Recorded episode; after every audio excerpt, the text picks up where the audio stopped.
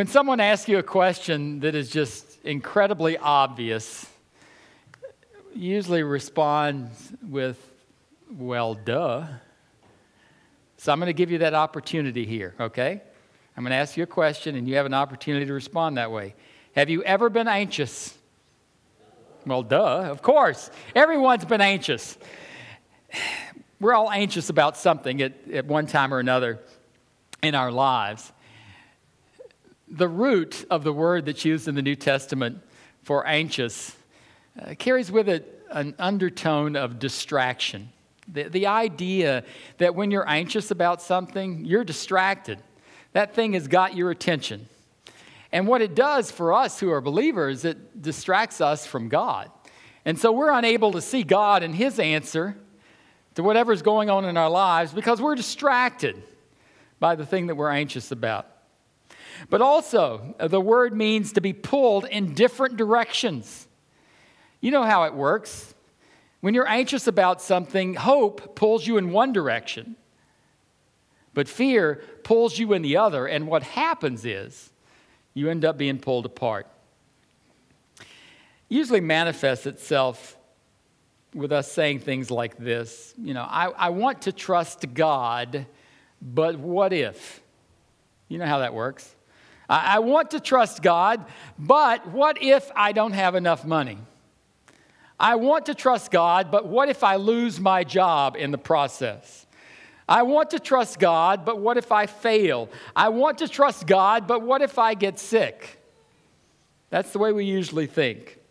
You're pulled in one way to trust God, but yet you're pulled in the other by either real or imagined situations in your life that's calling, causing you anxiety. Now, if I had to guess, I would say that we've gone through different levels of anxiety or being anxious or worry, if you want to call it that. Some people just have kind of momentary twinges of it. You're, you're anxious about something for a moment, but then all of a sudden you realize, hey, God's in control of this, so it relieves it. Sometimes you are anxious about something and it ends up controlling you. And then sometimes people are, are so anxious about things that it ends up destroying them. In fact, the National Institute of Mental Health says that anxiety disorders are the most common mental illness in the United States, affecting 40 million people. That's 18% of the U.S. population a year. That's a lot of anxiety. Now, maybe your anxiety is not to the point where it really is considered uh, a disorder, but you're probably anxious about something now, or you have been recently, or you will be in the near future. So, what's the answer? If we don't want to be pulled in two different directions, if, if we don't want to, to be distracted, then what do we do? Well, Philippians 4 6 and 7 has some words for us. Paul writes, Do not be anxious about anything but in every situation, by prayer and petition, with thanksgiving, present your requests to God. And the peace of God, which transcends all understanding, will guard your hearts and your minds in Christ Jesus. At Clarksburg Baptist Church, we believe that prayer connects us with God's power. You may say, well, wait a minute, Should, shouldn't it be prayer connects us with God's peace? Well, we'll get to that in a moment. Prayer is a big topic. When I was looking at it as a core value, as I have some of the other core values we've been looking at, it, it seems like, man, there's just there's so much that you could say. How, how do you narrow it down to, to really what you want to talk about or what that core value really means for the church? And this scripture, which was adopted as, as, as a part of our core value by the church, really says it all because it talks about an area in, in our prayer life where we really need some help a lot of times. And that's when it comes to when we are anxious about things. Jesus' disciples came to him and they said, Lord, teach us to pray. And he gave him this beautiful model prayer. We know it is the Lord's Prayer. It's beautiful. It's a great model for us to follow. But this same Jesus who gave his disciples this wonderful prayer, not too long after that, finds himself in the Garden of Gethsemane.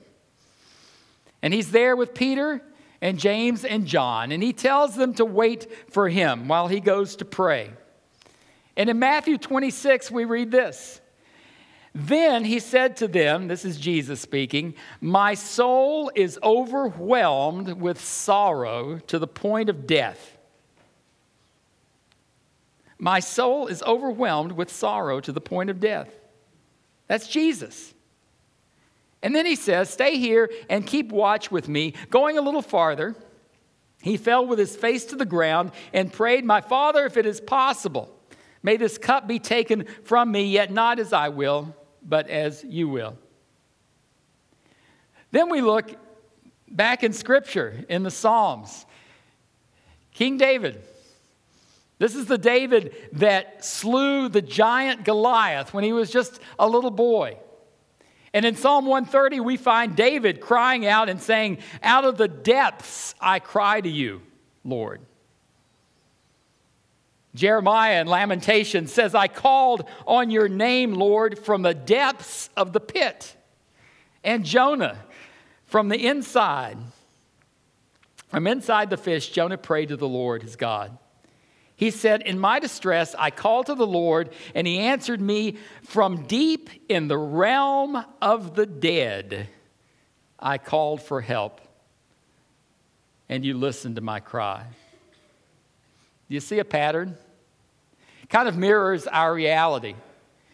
Because all of us, at some time in our lives, either have or will find ourselves in a situation where we are really not sure how to pray. I mean, if you look at what happens here, you have David, who is in the depths. You have Jesus, who is overwhelmed to the point of death. You have Jeremiah, who's in a pit, and you have Jonah, who's in a whale, but you find him deep in the realm of the dead. Their prayers here are not formulas.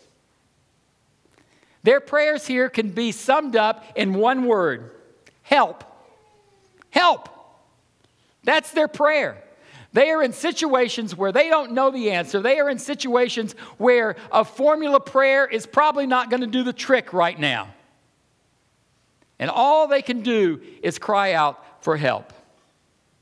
Well, God heard Jesus cry and he gave him strength to face the cross. Uh, he heard Jonah's prayer and he delivered him. He heard David's prayer and he delivered him. All cries for help. But I love the words in Lamentations where Jeremiah says, You came near when I called you, and you said, Do not fear. You, Lord, took up my case. You redeemed my life. Help was his prayer. And it says God came near when he called and told him not to fear. God, in all of these cases, heard their cries for help, and it was the power of God that brought them out of their situations.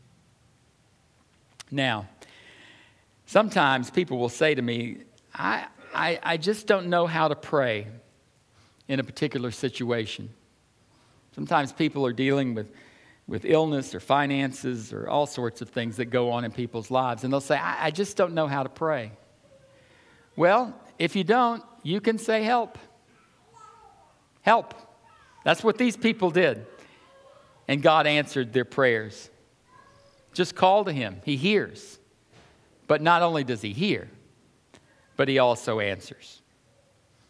So, while God certainly answers our call for help, I really think what God wants from us, though, is to develop a prayer life that maybe lessens the number of these situations that come into our lives or that maybe eliminates all these anxious situations altogether.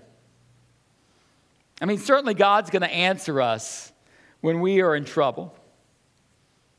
But what God really wants us to do is to develop a relationship with Him that's constant and that's ongoing, and in a way is preventative. So that's what we're going to look at today. How do you develop this closeness? It's been said that, that when we pray, we are spending time in God's presence. Prayer draws us closer to God, and when we do that, good things happen. Prayer connects us with God's power. In His presence, we find the, the power that is needed for guidance and for joy and for hope and for something else that's very important. I want to go back to the Philippians passage that we read just a moment ago. Uh, looking at verse 6 of Philippians chapter 4, he says, Do not be anxious for anything, but in every situation, by prayer and petition with thanksgiving, present your request to God. He doesn't just say pray about it. He says, here's, here's how I want you to do this. He uses three words to describe prayer. He says, present your request to God by prayer, by petition, and with thanksgiving. And each contributes to our understanding of the comprehensive nature of, of the prayer life that we really need. First one is to present your request to God by prayer. The word prayer if we had to define it, we might have a, a tough time. We might say, well, it, it, it's talking to God. Maybe that's our, our, definition of prayer, and certainly that's a part of it. But, but the word prayer actually carries with it the idea of adoration or devotion or worship. In other words, prayer is indeed spending time in God's presence, but it's doing it with an attitude of worship. When we're spending time alone with God, when we're spending time alone with God with a worshipful attitude, when we're worshiping God, we, we don't have time to pay attention to all these things that want to distract us over here. When we are focused on God, then we don't have time to focus on the things that we're anxious about. And the more we focus on God, the more we see His greatness, and the more that we realize that whatever is going on in our lives, this great God can take care of it. So when we come to God in prayer, we should do it with a heart of worship. And the second thing he says is to present your request to God by petition. Uh, petition is the heartfelt sharing of our, our needs uh, or our problems. Uh, it has a connection to spiritual intensity. Uh, in fact, Paul illustrates it in Romans 15 when he uh, invites them to join him in the struggle by praying. And also, writing to the Colossians, he says, uh, talks about wrestling in prayer. It's that idea there's an intensity, there's a spiritual intensity to it. But the third thing is that we're to present our request to God with thanksgiving. You know, often we are eager, we are eager to ask but we are less eager sometimes to say thank you and to express our gratitude. We are, are quick to ask and slow to appreciate. But an attitude of thanksgiving should always accompany every approach that we have to God. Bottom line is this don't worry about anything, and in a spirit of thanksgiving, pray about everything, but not just when things have reached the crisis situation. Make this your life, your prayer life. Do it every day. Every day. You can't just wait till things get bad and say, oh, I got to go back and do what Paul said to do. No, he intends for this to be part of your life all the time. If you really want to stem the tide of anxiousness in your life, he says this is how to do it. But there's also a promise that's attached to it. Prayer connects us with God's power, and here's the promise in verse 7 of Philippians chapter 4. He says, And the peace of God, which transcends all understanding, will guard your hearts and your minds in Christ Jesus. If you ask me to give you a definition of anxiety or being anxious or worry, I, I would describe it as a thief that robs you of your joy. That's what it is. It's a thief that robs you of your joy. So, how do you prevent a thief from breaking in and stealing your joy? How do you do it at home? How do you try to prevent thieves from breaking in and stealing? Well, you have good security. And that's what's offered to us when we develop this kind of prayer life. The result of the right kind of prayer is that the peace of God will guard our heart and our mind. The word guard here implies to guard like a soldier. In other words, peace stands on duty, and peace keeps watch and keeps out anything that would cause us anxiety or worry in our lives. Now, the peace of God stands guard in two areas where we find ourselves being anxious the heart, where we have all these anxious feelings, and the mind, where we have all these anxious thoughts. We saw last week that when we come and accept Christ as our Savior, that we have peace with God. In other words, we are forever freed from the penalty of sin. But here he's talking about the peace of God, which goes a step farther. It doesn't mean that we will not continue to have difficult times on the outside. But what it does mean is that we will have a quiet confidence on the inside when we have the peace of God. Someone once described it as a secure mind. I like that. That, that when we have the peace of God, we have a secure mind. We don't have a mind that's, that's always being robbed of its joy, but rather we have a secure mind.